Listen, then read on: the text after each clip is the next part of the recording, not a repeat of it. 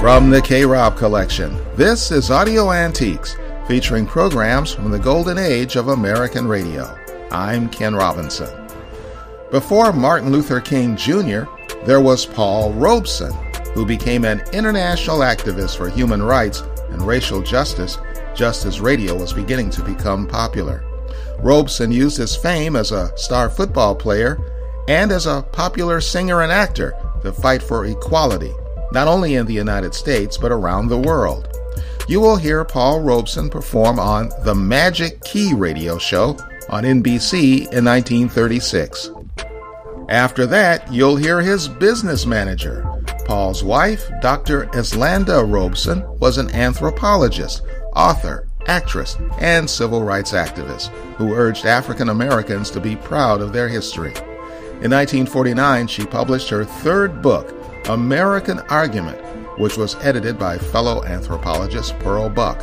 In it, she spoke freely about society, politics, gender roles, and race relations. You'll hear Eslanda defend her book on the radio show Author Meets the Critics on NBC in 1949.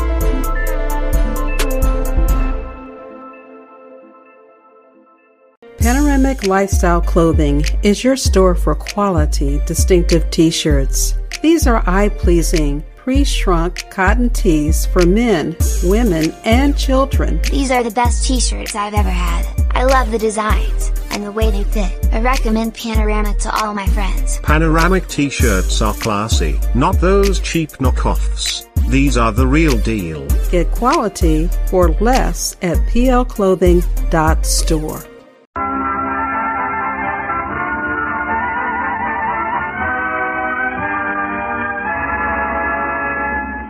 Corporation of America presents The Magic Key.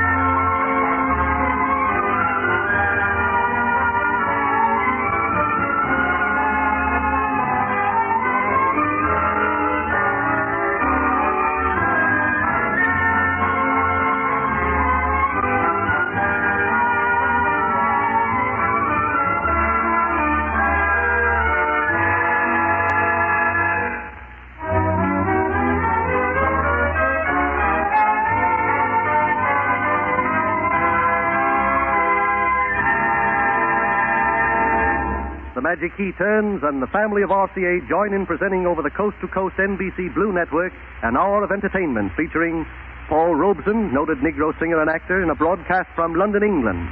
The lovely voice of Jane Froman, popular young singing star. Casper Reardon, America's first swing harp player. Robert Wildhack, roving professor of stage, screen, and radio. John B. Kennedy in a special broadcast from the Roosevelt Raceway in Westbury, Long Island and Frank Black and the NBC Concert Orchestra, who begin this afternoon's program with the ballet music from Gounod's opera Faust.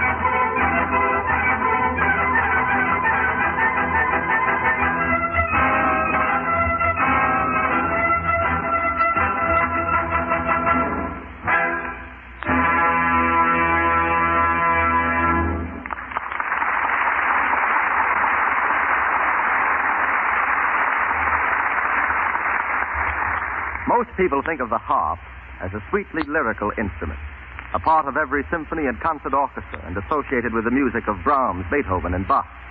Others think of the harp as the symbol of old Ireland with its gay and rollicking dances. Casper Reardon has still other ideas regarding the harp. This young American began playing the harp at the age of nine and later studied under the great Carlos Salzedo.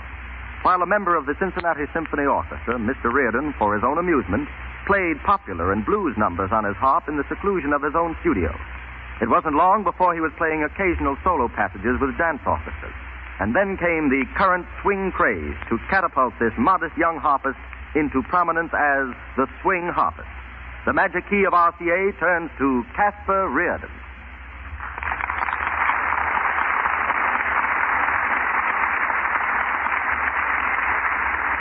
Casper Reardon will play first Smoke Gets in Your Eyes from Jerome Kern's Roberta as a fantasy solo for harp, following this with the popular swing tune, It Ain't Right.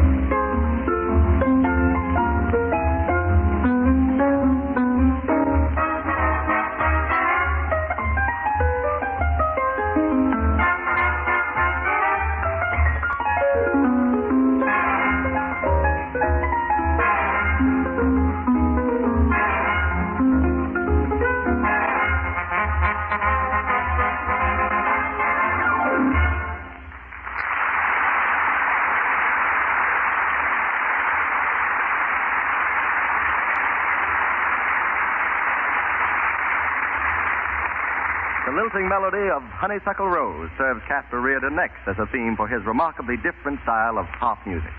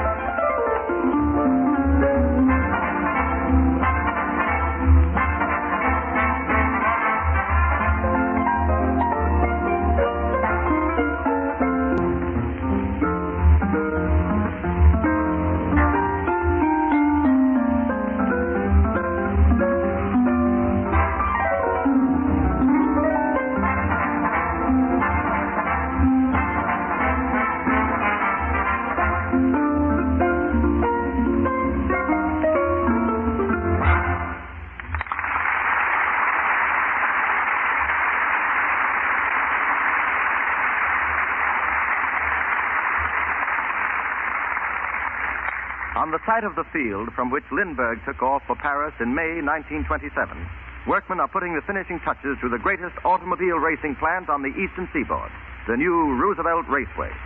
Here on Columbus Day, the most daring road race drivers from every part of the world will hurl their roaring motors over the four mile track to contest for the new George Vanderbilt Cup and $60,000 in cash prizes. This afternoon, timekeepers are checking the speeds of drivers who are preparing for the qualifying tests that begin early next week. And the bug shaped cars are being groomed for test runs over this remarkable four mile course that contains 16 hazardous turns. John B. Kennedy, NBC News commentator, is at the Roosevelt Raceway where he'll describe this exciting racing plant and the breathtaking test runs. The magic key of RCA turns to John B. Kennedy at the Roosevelt Raceway in Westbury, Long Island.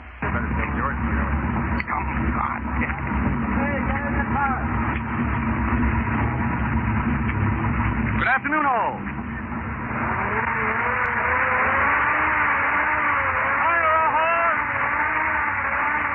The Vanderbilt Cup Race 1908.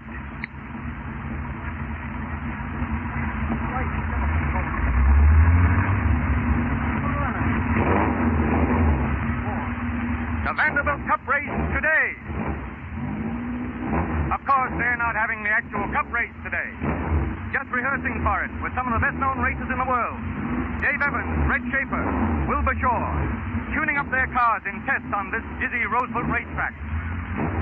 Here we stand on the spot where Colonel Lindbergh rose in his epical flight into the blue tomb of the skies to make the first solo hop across the Atlantic.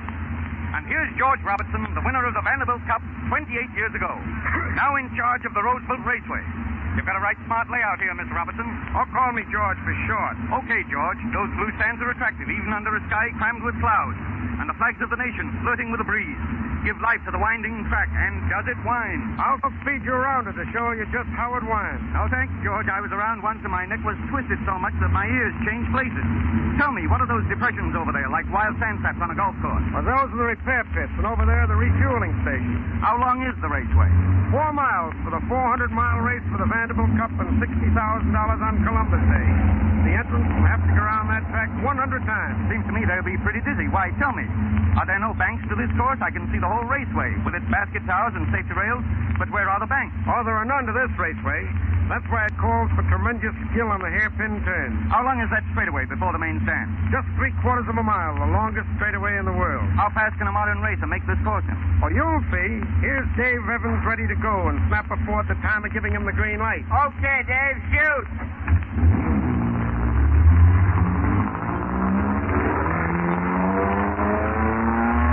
Off he goes in his bobbing blue helmet like a streak in a red snub-nosed car. He's up to 50 miles already. Watch him soar. Look at him, he's reached that turn already. Yes, and he's taking it slowly, but the real race, the 36 cars on the course, they'll be skidding around like a pack of skaters. I counted 16 of those turns this morning and got a scare at every one. He's up to 100 miles now. He's getting into the turns of the straightaway. Seems to me you need a bookkeeper to keep track of 100 laps for 400 miles. Uh, we have 150 men in the scoring and timing stands, and also the electric eye to check the rounding of the app, laps. Look, he's up to 120 miles already. And racing no dust whatever. That's because he's racing over a macadam track. And he's racing in good form. Ladies and gentlemen, the speaker is Red Shafer, winner of the tricky Elgin Road Race, Elgin Road Race, rather, in 1933. Red, how does it feel to be a racer watching a racer? How does it feel to be a mail carrier watching a walking race? They tell me, Red, that in all your years of racing, you've never been in an accident. Well, that's true. But I ought to knock wood. Well, don't use my head, Red. I think it must be pretty exciting to ride with an auto racer anywhere. As a matter of fact, I guess we have fewer accidents in traffic than all the other drivers. Because you see, we're always anticipating trouble, while ordinary drivers usually come upon trouble suddenly. You had an exciting time when you towed behind a driver a year or two ago cracked up, didn't you? Yes. We call it towing when we ride behind another car to beat wind resistance. Funny thing, although not so funny, the driver of that car had a wooden leg. And when he cracked up, about all he broke was the wooden leg. Well, I hope there are no waste accidents on Columbus Day. Gee whiz. Think of a guy having to make 1,600 turns. 16 to the left. Well, that shouldn't worry you, Red Shafer, after going 4,000 miles in races at Indianapolis. A turn always worries a driver. Dave Evans is up to top speed on that shortest straightaway. We'll get him flashing through here in a minute. Well, that's speed, speed. You know, I've often wondered why we have this human mania for speed. Maybe it's because it's a gift of the angels and we want to get it in advance. Sometimes speed gets us and we become angels in advance. Well, speed is sport, always and everywhere. Here's another speed merchant, Wilbur Shaw. Hey, Wallace. Yes, I was just noticing that uh, spot down at the end of this long stretch, George.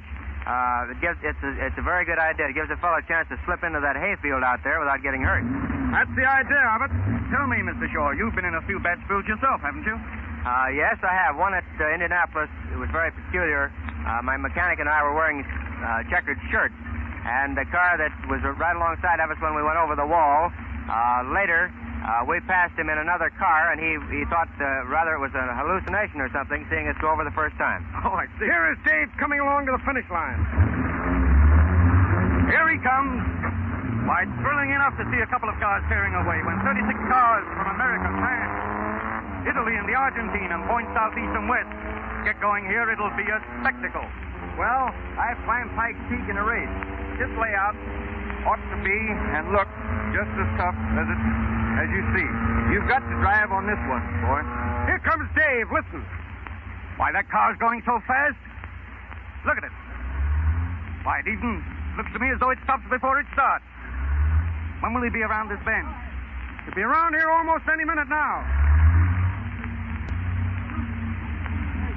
How was the timing? Uh, well under four minutes. Pretty good for a warm-up. Well, how was the timing when you won the Vanderbilt Cup, George Roberts? Why, we thought 64 miles an hour was a ferocious speed. Well, we'll uh, let a lady have the last word, since Dave has stopped over there for some reason or other. Mrs. Evans, how do you like to watch your husband hit those hairpin curves? Oh, it's always exciting, but I'm glad when it's over.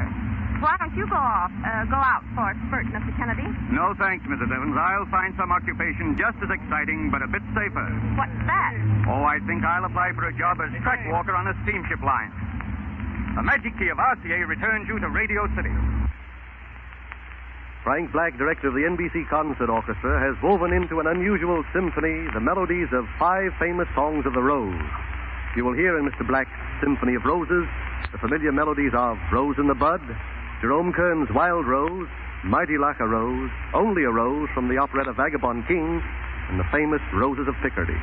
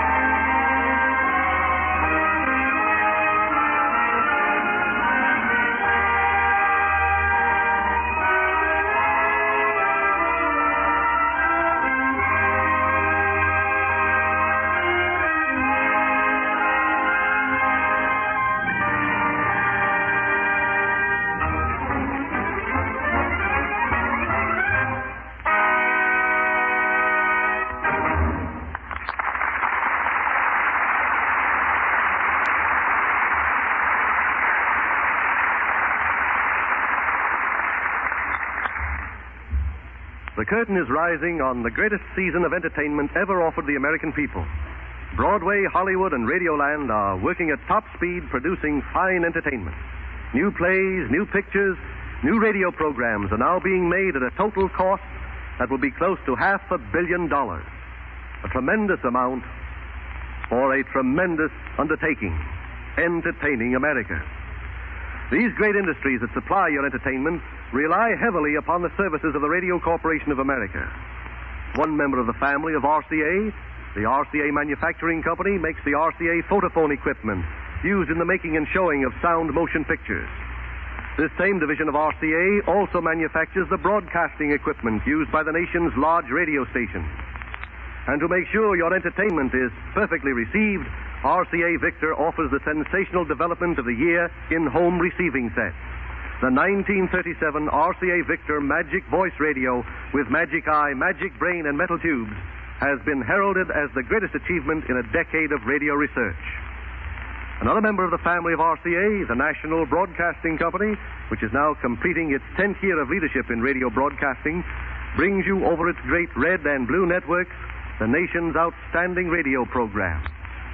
Executives in the entertainment business, like those of other industries, depend upon the swift, direct services of RCA Communications for instantaneous contact between 47 different foreign countries and a dozen cities in the United States. Whether it be for entertainment or business, we suggest that for every service in radio, use RCA.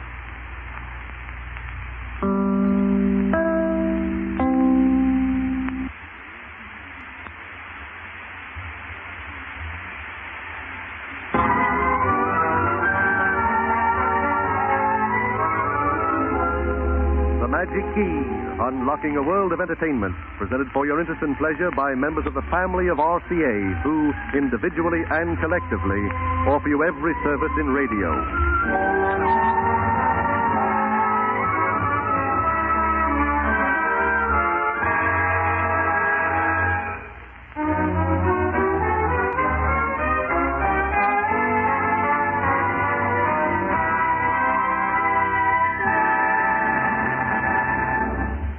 Many All American football players have sung in the great Albert Hall in London.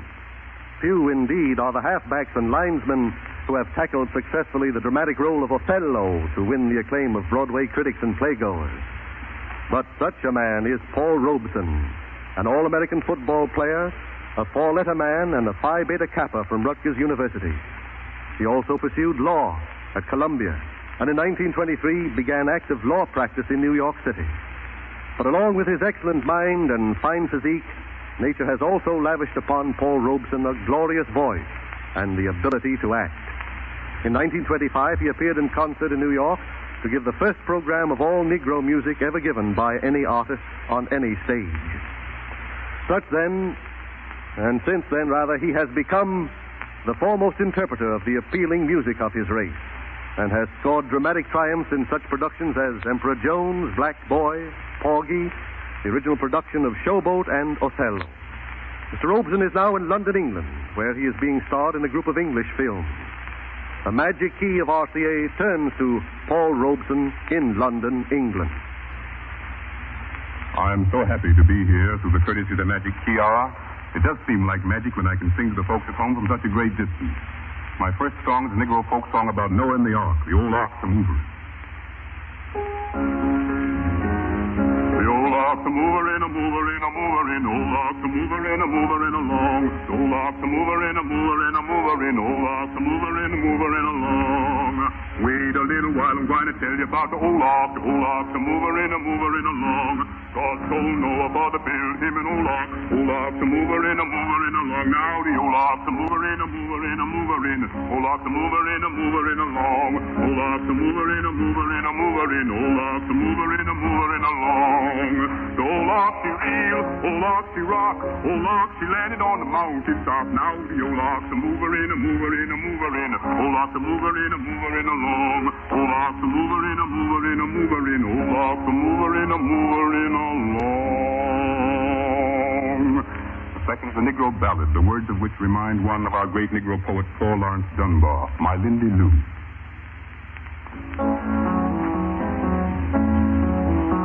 Lindy, did you hear that mockingbird sing last night? Honey, he was singing so sweet.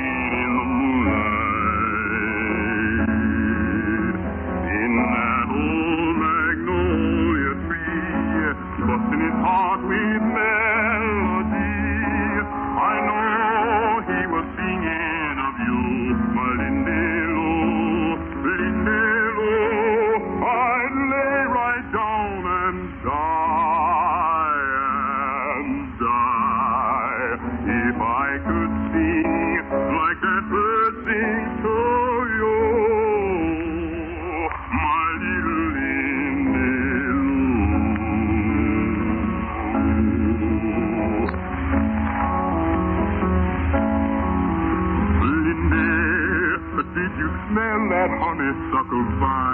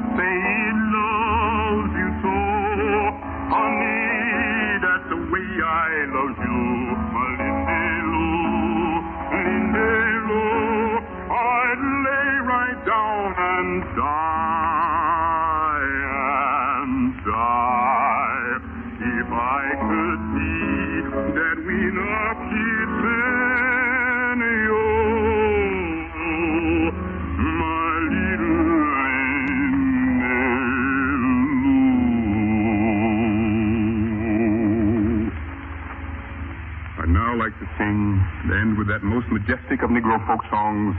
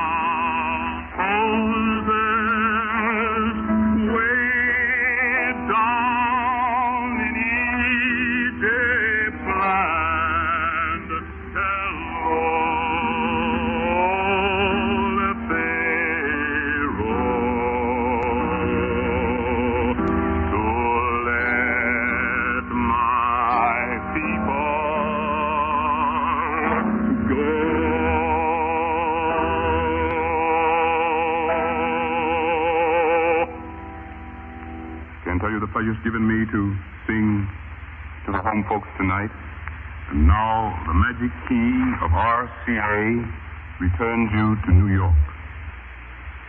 Our program continues from Radio City, headquarters of the family of RCA, one of whose members, the National Broadcasting Company, has nearly completed its 10th year of leadership in broadcasting.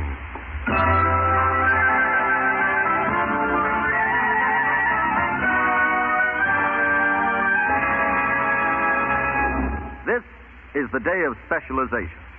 Careful study and diligent research into any problem rewards one with the right to being called an expert. Robert Wildhack realized this need for specialization and at an early age began to equip himself with a deep knowledge of a single subject, the phenomena of sound. Passing up the more common aspects of this field of endeavor, Professor Wildhack elected to concentrate his scholastic efforts upon the study of human sound. Years of research in field and laboratory, but chiefly in the field, combined with a unique faculty for reproducing these sounds, have rewarded him with international recognition as an authority on, among other things, snores, yawns, sighs, sneezes, laughs, and cries. This afternoon, Professor Wildhack will lecture on the subject for which he is perhaps most noted as an authority, that of snores. The magic key of RCA turns to Professor Robert Wildhack.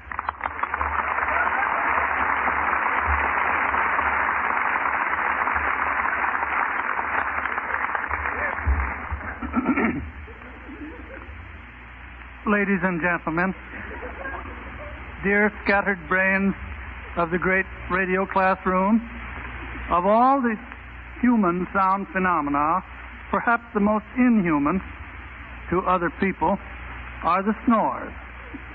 In discussing the human snore, or what we call in scientific terms soft palate calisthenics, I need scarcely point out that the basic snore is the common or Pullman car form, sounding like this.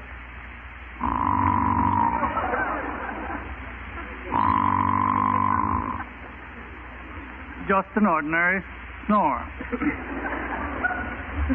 Snores are produced by two movements of the breath, and so they may be classified under two general headings varied inspirational forms and varied expirational forms. We will take up the latter first. All of the expirational forms listed here are dependent upon type 1, which you've just heard, for their inspirational element. And so we have type 2A, the labial or ah poo variety.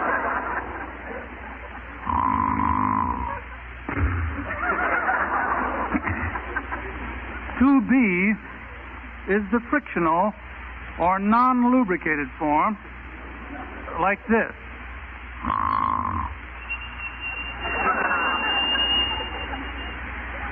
There is uh, quite a group of these squeak and whistle snores, and probably the most colorful and weird, albeit a common one, is type 2D, the Westinghouse air brake.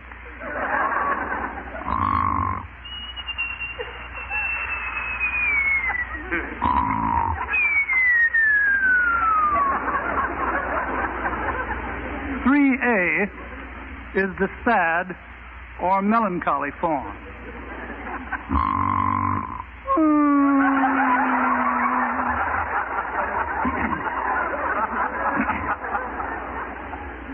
Which often merges into 3B, the conversational or troubled conscience variety.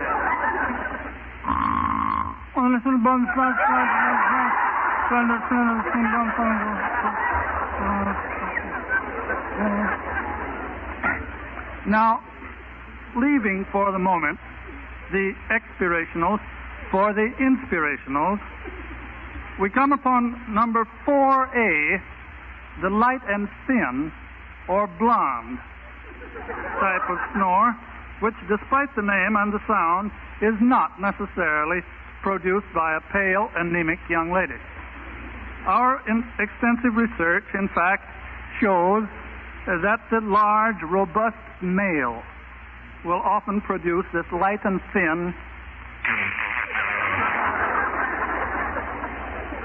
whereas the frail, anemic girl may produce the larger and fuller or brunette variety 4B.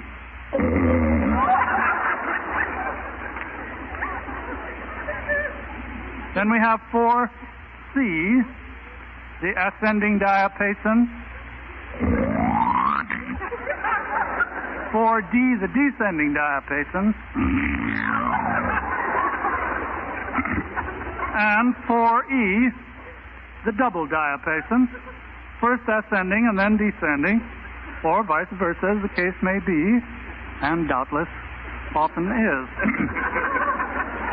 Here's one of them.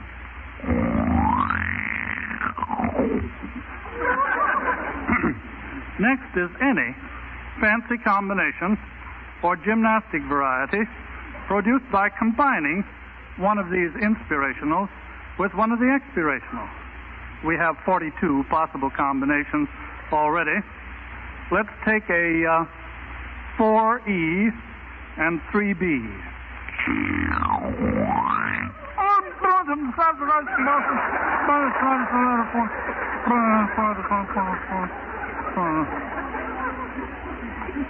Number six, the bucksaw, sounds much the same in both directions.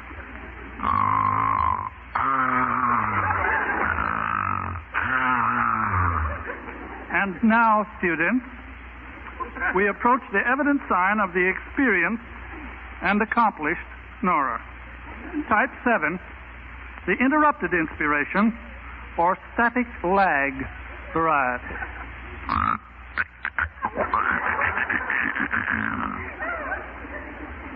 Which extends itself, ultimately, and I think I may say without fear of successful contradiction, almost inevitably, into type 8, the acme of snoring. This is the auto resuscitation or self awakening variety.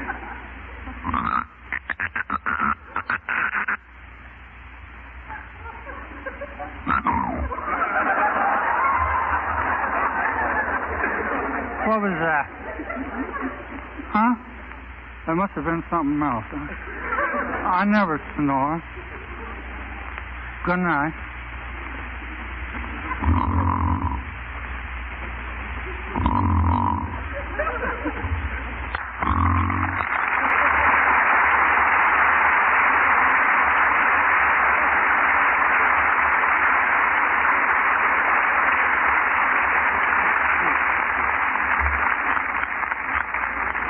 Winning, one, winning one's way to the top here in America traditionally includes years of hardship and struggle. And it was in the traditional manner, with perhaps a little extra hardship thrown in for good measure, that Jane Froman rose to stardom. While still a student at the Cincinnati Conservatory of Music, Miss Froman had her first opportunity to appear in radio. But fate dogged her footsteps, and her career was interrupted by an emergency operation. And when Paul Whiteman agreed to hear her sing, she broke her ankle on the way to keep the appointment. Undaunted, however, she sang for Whiteman, got the job, and then went to the hospital. When motion picture opportunity came, she was caught again when she contracted pneumonia just before the scheduled start of her first picture. Then fate let her up, stopped tormenting her, and Jane Froman, for the first time, had clear sailing into the major stardom she so richly deserved.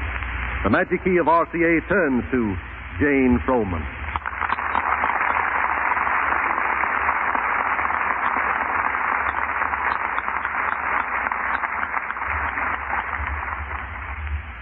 For her first song, Jane Froman has chosen the tune that has led all others in popularity for the past six years. Did I Remember?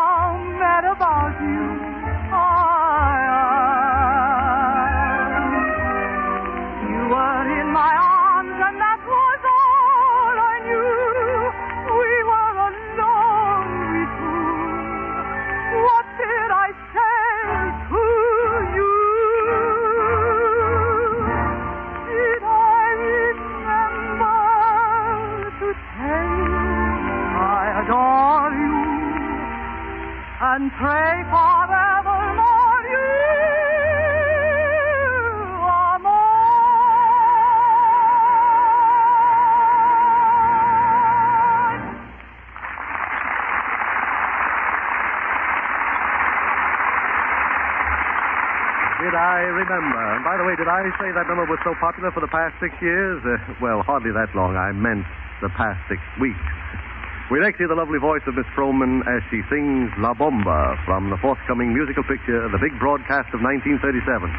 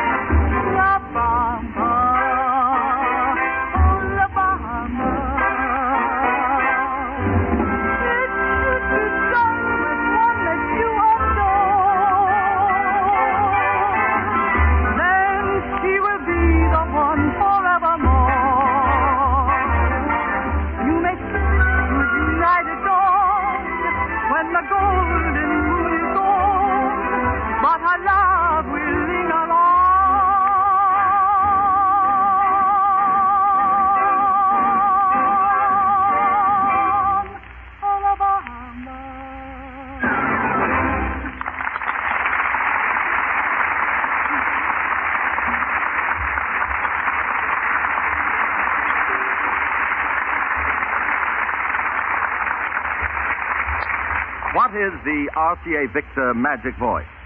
It is RCA Victor's latest and most sensational contribution to the science of radio. However, we want your personal answer to this question. We know it has proved itself in the laboratory with results that have amazed radio engineers and artists. But how does the RCA Victor Magic Voice radio appeal to you? Because we really want to know. One week from today, we are launching one of the greatest radio contests the country has ever known. For four consecutive weeks, beginning October 4th, that's next Sunday, 10,210 prizes worth $14,000 will be distributed each week to winners in the United States. Think of it. In four weeks, $56,000 worth of prizes will be given away free. This contest will be open only to residents of the United States. And here's how easy it is to win one of these prizes. Simply visit your RCA Victor dealer. Ask for a free demonstration of the new 1937 RCA Victor Magic Voice radio. And then simply tell us in 25 words or less why you like the RCA Victor Magic Voice radio. Remember, you will not be judged on literary style. All we want is a simple statement that honestly expresses your opinion about the RCA Victor Magic Voice radio. So see your RCA Victor dealer at once and get an official entry blank. 10,210 weekly prizes, including many 1937 RCA Victor Magic Voice radios, will be given away absolutely free. All you have to do is to tell us, just as you would tell a friend, why you like the RCA Victor Magic Voice radio, the greatest achievement in radio made in the last decade. Remember, this contest starts one week from today. That's Sunday, October 4th. Get your free demonstration at your RCA Victor dealers tomorrow. And be sure that your entry for the first week's RCA Victor Magic Voice radio contest reaches the judges no later than Saturday, October 10th.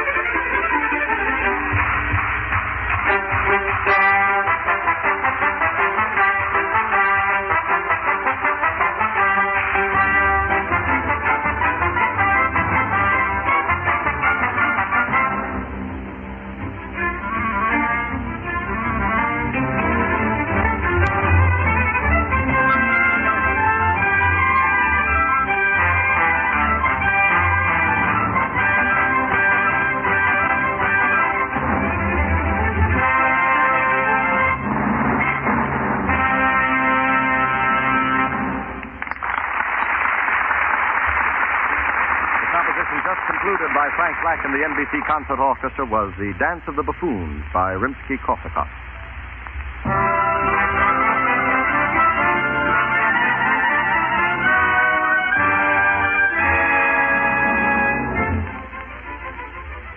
The next Magic Key program will be presented two weeks from today, Sunday, October 11th, and will not be heard next Sunday, as the Radio Corporation of America is yielding its time in order that you may hear the broadcast of the World Series baseball game. And may we suggest that one way to have a seat right off first base at the World Series games is to have your dealer install a new RCA Victor Magic Voice radio this coming week.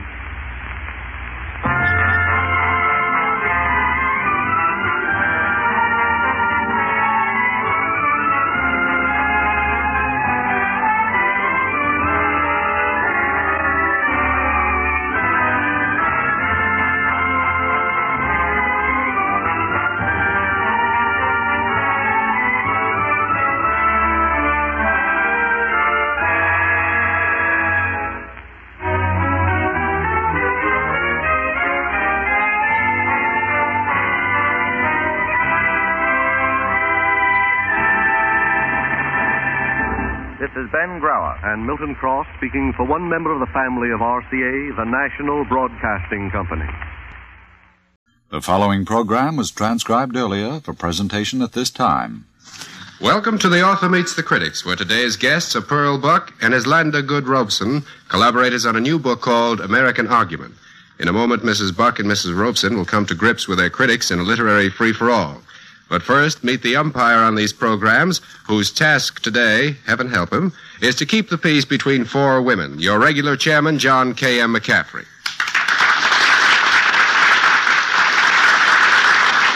Good afternoon, everyone. Pearl Buck, known all over the world for her novels of Chinese life, needs no introduction.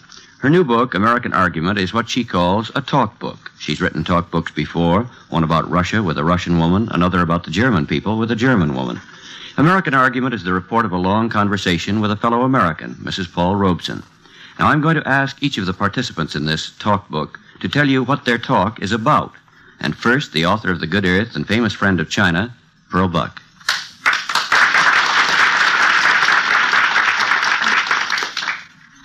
Well, as you know, I've lived most of my life away from America, my own country. And so when I came back, there was a great deal here which I didn't understand and which I couldn't live through because there wasn't time. So I thought I'd like to do a book about a country I didn't know well enough, which happened this time to be my own. And I chose an American whom I thought had experienced more of it, and perhaps more successfully than perhaps any other American I could have chosen. I chose Eslanda Robeson. Well, now I would like to ask for the other side of the American argument, the wife of Paul Robeson an author herself, Eslanda Goode Robeson, to talk about American argument from her point of view.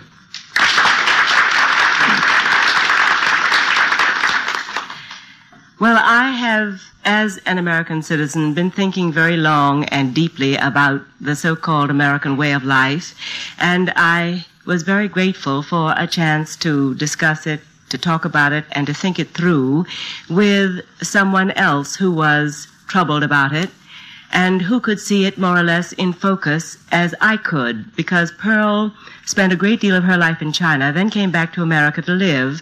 I spent a great deal of my life in America and went abroad to live for 12 years. So having lived it and gone abroad, I got it in focus in one way, and she, having heard about it all her life and then come home to live, got it in focus in another way. Both of us have had a great deal of experience with other ways of life other values, other uh, systems of living, and uh, uh, so I think we were in a position to examine ours uh, affectionately and critically and in a family sort of way as members of our own family, this American uh, system. Well, now you have heard uh, two comments on the American argument from the authors of the American argument. And now let's give our critics a chance to join the argument with one of their own. First, the well known book reviewer, Virgilia Peterson. I'm sorry. I'm sorry to say I find this kind of argument embarrassing. Both arguers are supremely convinced of their own and each other's superiority over the common run of women, and men too, I might add. I resent make- that. So do I. They make a whole lot of tall, fancy statements that Americans don't do much about their children, that we Americans want to go to war and love war, and out of apathy at least are letting ourselves be drawn into war continually, that American men don't know how to love, that American I resent women, that too. so do I, that American women really like to be what Pearl Buck calls stalled cows. And that, according to Mrs. Robeson, all the Russians want is to live and let live. Now, those are a number of points which I fail to agree with. I think perhaps women's scope in this country, after all, is pretty well illustrated by the fact that this book is being taken seriously. And I would like to suggest to Mrs. Robeson that a book like this would scarcely ever see the light of day in Russia. They say Americans talk too much and do too little. They said that in their book. I think this is a sample, perhaps, of talking too much. Uh, and now, one of the best known and most loved figures in radio, whose own program is a mecca for all authors, Mary Margaret McBride. Well, there's one thing certain. I'll never be able to keep up with Virgilia Peterson today, but I would like to quote from American Argument for part of the reason why I hope that it'll be read by thousands and thousands of American men and women and taken seriously. First, Eslanda Robeson says, I want in America just what our Constitution and our Bill of Rights guarantee us.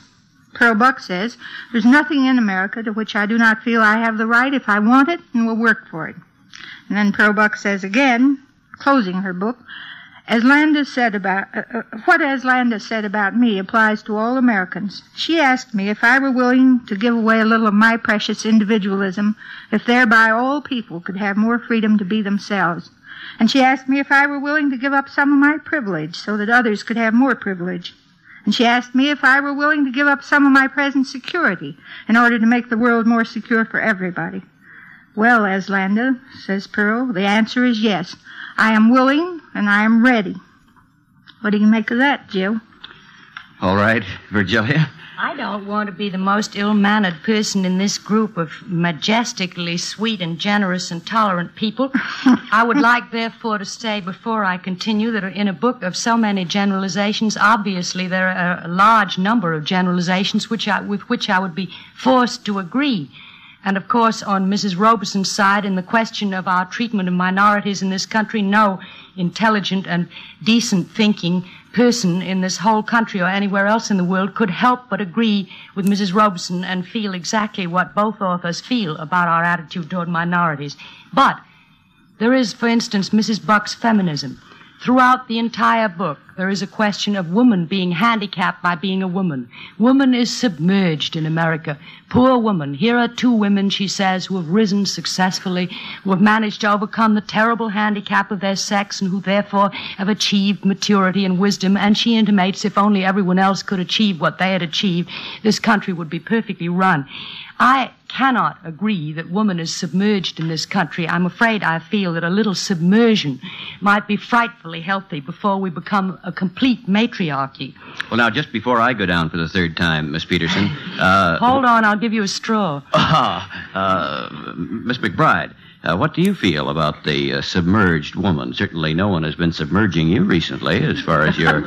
No one wants to submerge Mary. No, but before I, I consider that, I'd just like to mention to Virgilia Peterson that while no right thinking person, as she calls them, seem to worry, uh, seem to feel any other way than the book feels about minorities, there must be millions of non right thinking people in our country. Don't you think it's important to take the subject up, Jill? Oh, indeed I do, and there obviously are a great many people who think wrong. But again, Mrs. Robeson indicates that by our education, we learn from the word go, and even in our schools and from our teachers, intolerance. Well, don't you a- think that's true No, in a I great don't. many cases? No, I don't. I've been to a great many schools, and I have children who have been to a good many schools, and I have never in my life been anywhere near a teacher or an adult with any influence on anyone I knew who had that point of view.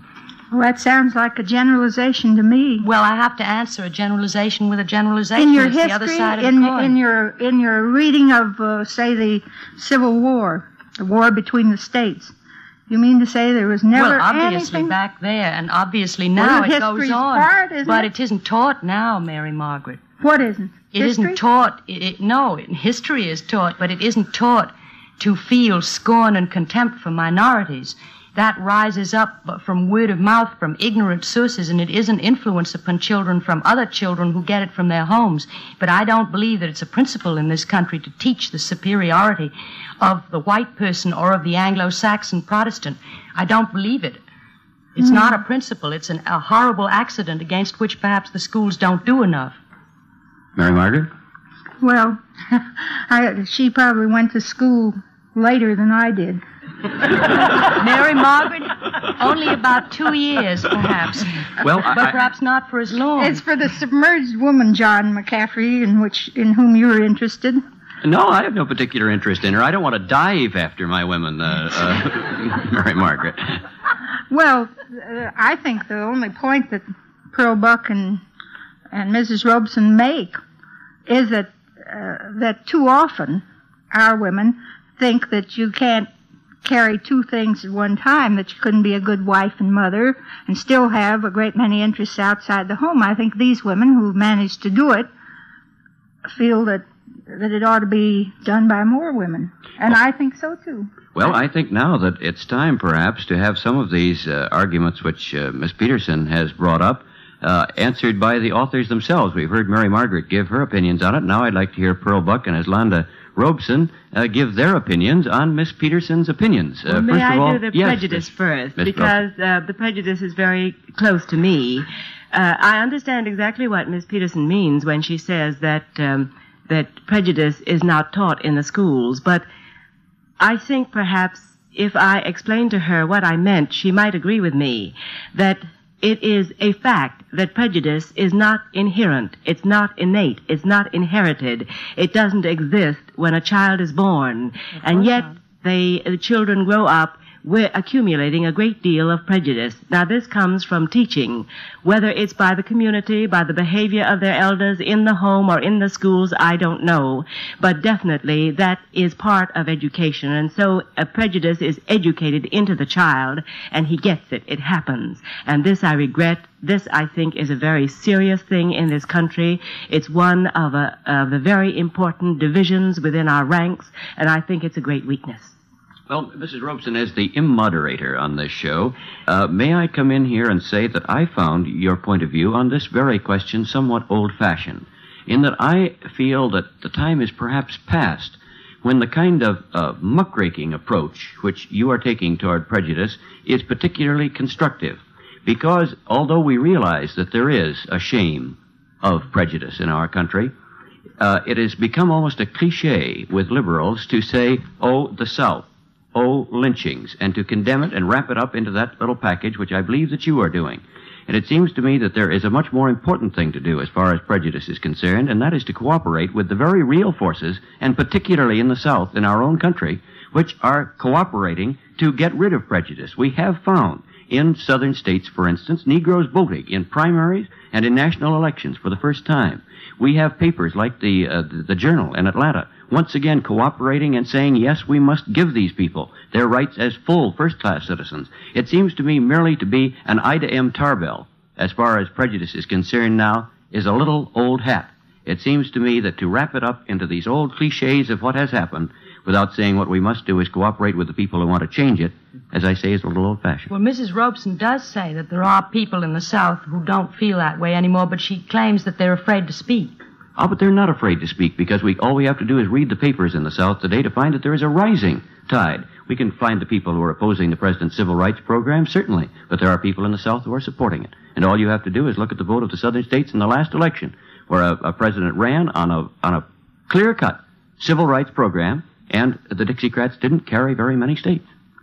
I quite agree, and I think the only difference between us is that you are not on the receiving end. It's all very well to talk about being old fashioned and being very modern and very generous about um, uh, giving uh, credit where credit's due. This I agree with, and this I do. But it's still important to me that I can go down south and be lynched tomorrow if I'm black and don't say yes, they're in the right place. This I think is a very serious uh, thing.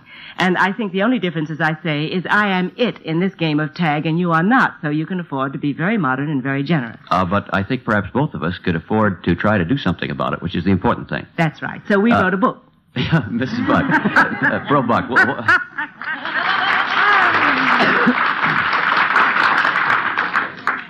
Well, you know me, and you know I have no place on this program, whatever, because I hate uh, argument and fighting. And that's why the only reason I consented to be here is because Eslanda is very good at argument, and I'm not. But I suppose I might well go back. Uh, I'm, I like to have my say, you understand, but I've been brought up to be equally interested in the points of view of those who differ, and that doesn't make a good fighting program, as far as I'm concerned. oh, we'll take care of that. Pearl Buck. I, I think thought we haven't you taken would. care of it enough because um, we've taken up the point that Mrs. Robeson stands for most of all, and un- unfortunately for the argument, all of us are more or less agreed on Mrs. Robeson's point. But Mrs. Buck makes some th- statements which, to me, belong in the department of wild remarks.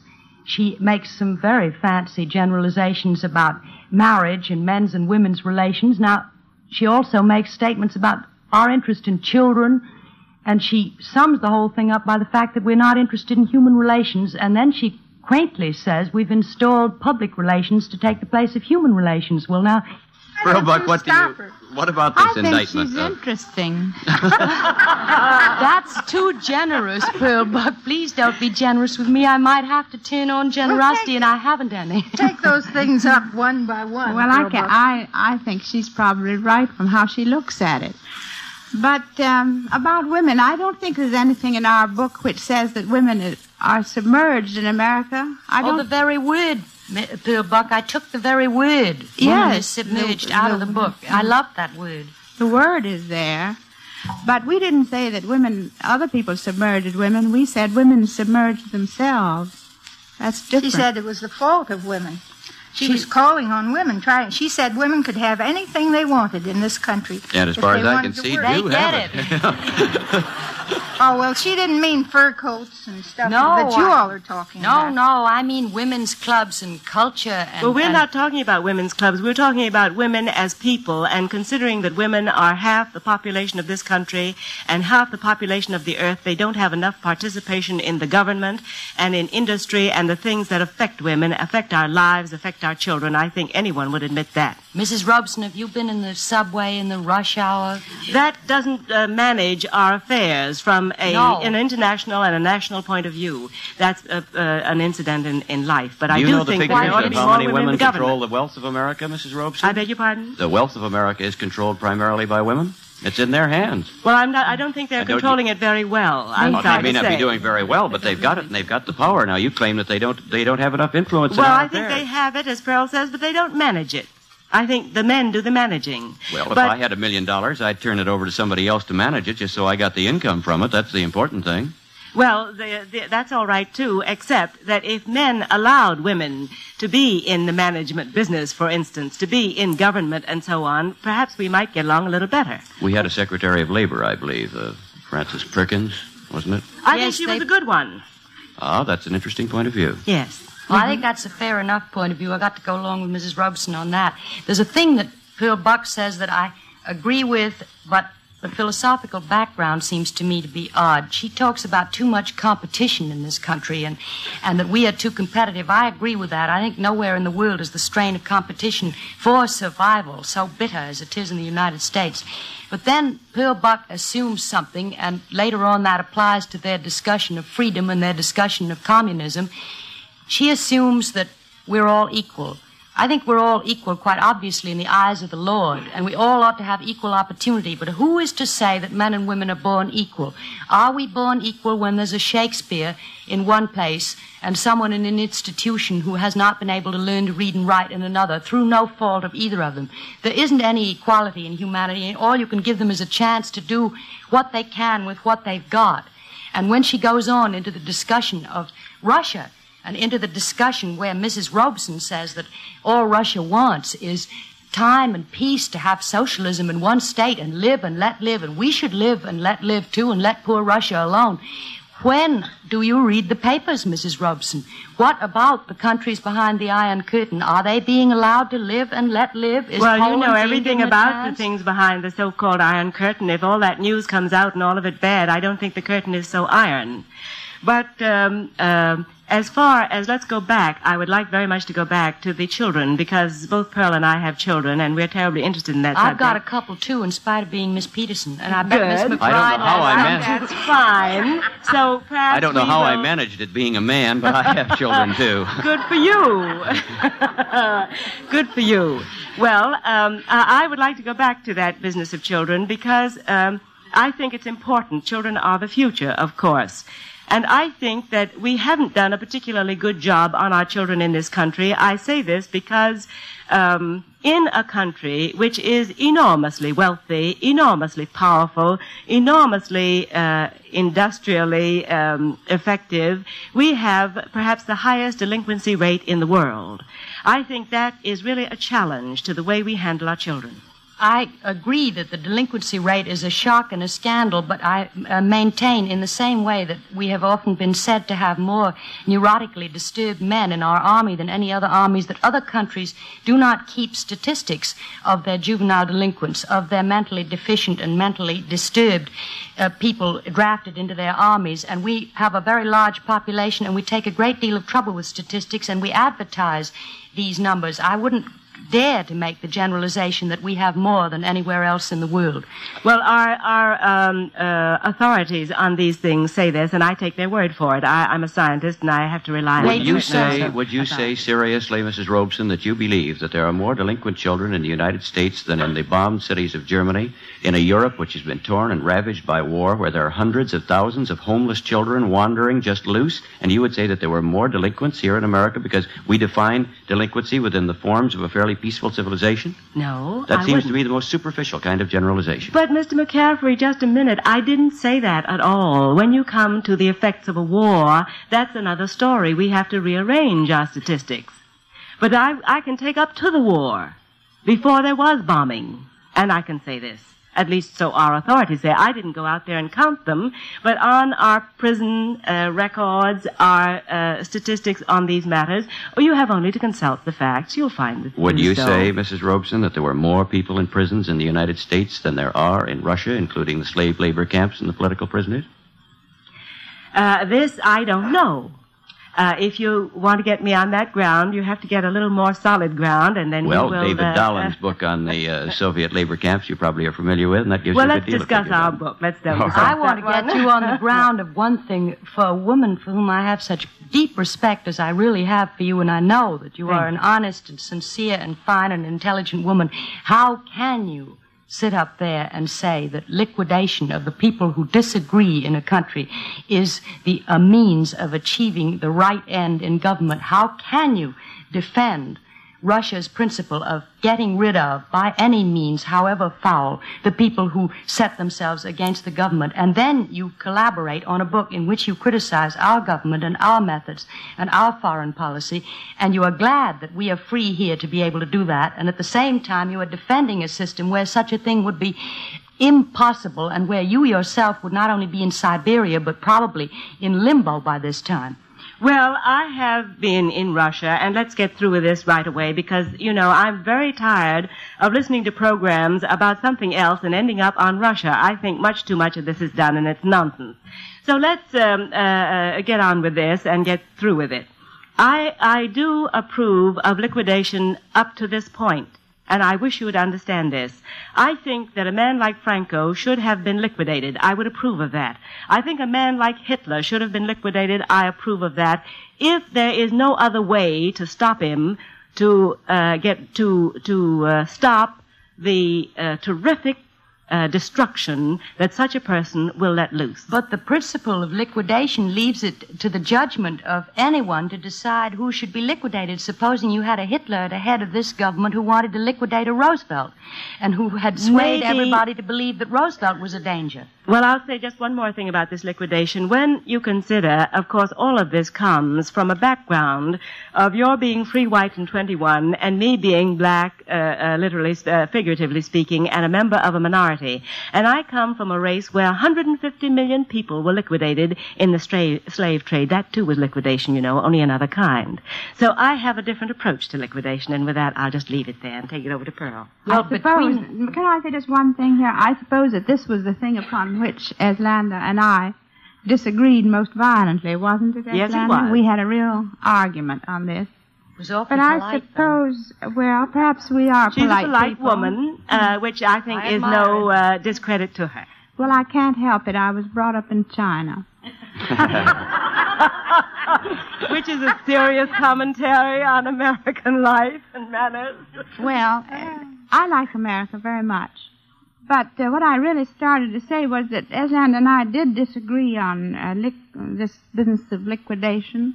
But I suppose now that I've been thinking about it since uh, that, and also got some letters from Japan, quite a lot of Japanese people who spoke of our liquidating their war criminals. Now, I can quite see, I understand why we did that, but they use that word too. And uh, I suppose people in Germany would say that we liquidated some people too. And I think maybe Eslanda has something when she says that it really depends on which side you're standing on or just what this liquidation is. All the same, Eslanda, I didn't agree with you. You remember that, don't you? I remember that distinctly.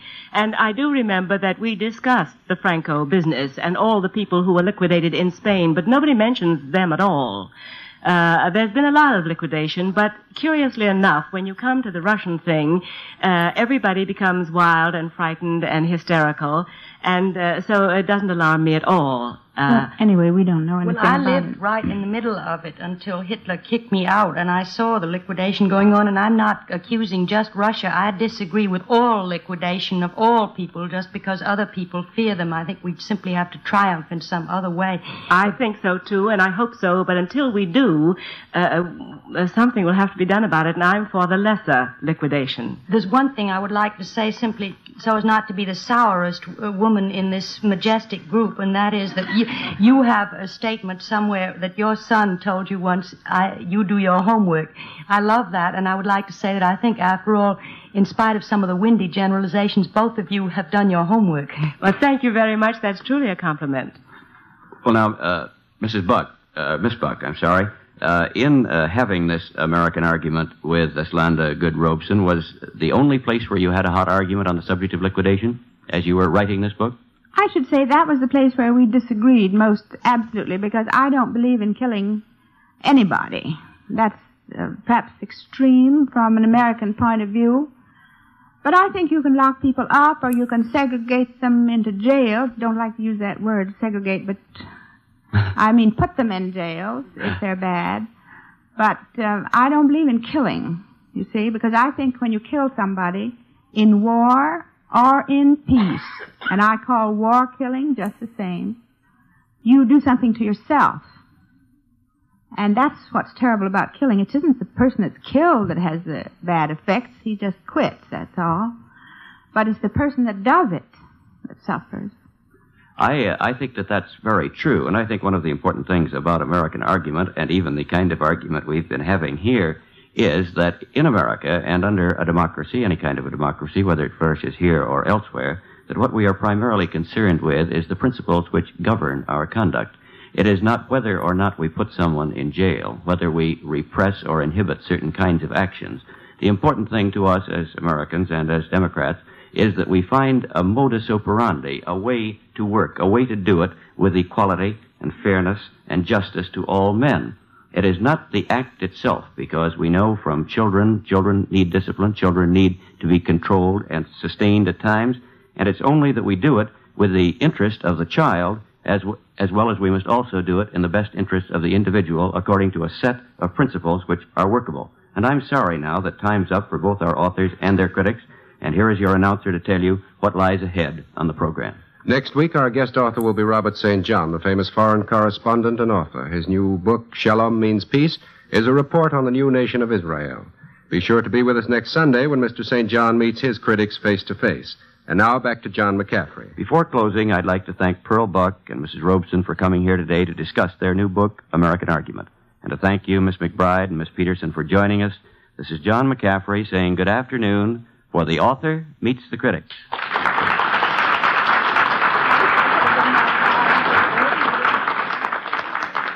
Meets the Critics, produced by Martin Stone and directed by Lee Jones. This is Mel Brandt speaking.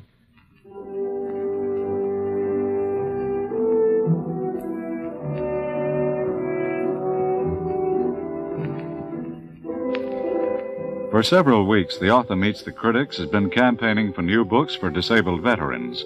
Today, we'd like to speak of a very special group of these men in Northport Hospital, the group of the emotionally disturbed. Perhaps even more than physically handicapped men, the emotionally ill need the help that comes from new ideas and books. But what kind of books should they be? This is the real challenge to the librarian of Northport Hospital. Taste varies among these veterans as much as it varies everywhere. Some men have vocational interests carried over from before the war. A farmer or a mechanic will find not only distraction, but a real boost to morale and health in technical books on the jobs which they plan to take up again. Others have old hobbies, motorboats, stamp collecting, photography, and books on these subjects help to restore their joy in life. But almost all the veterans of World War II like to keep up with current fiction. If you've just found a new book which roused your own interest, why not send it to the veterans at Northport Hospital, Northport, Long Island, New York?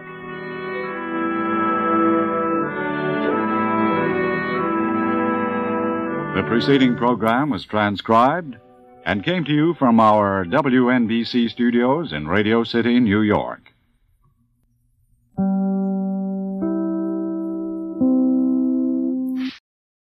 With our crazy economy, you've got to save money any way you can, and that includes your cell phone bill. Switch over to Mint Mobile and get talk, data, and text for as little as $15 a month. It's so easy. Pick the plan that's best for you, and Mint will send you a SIM card.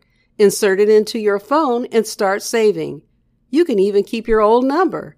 Slash your cell phone bill today with Mint Mobile at krobcollection.com.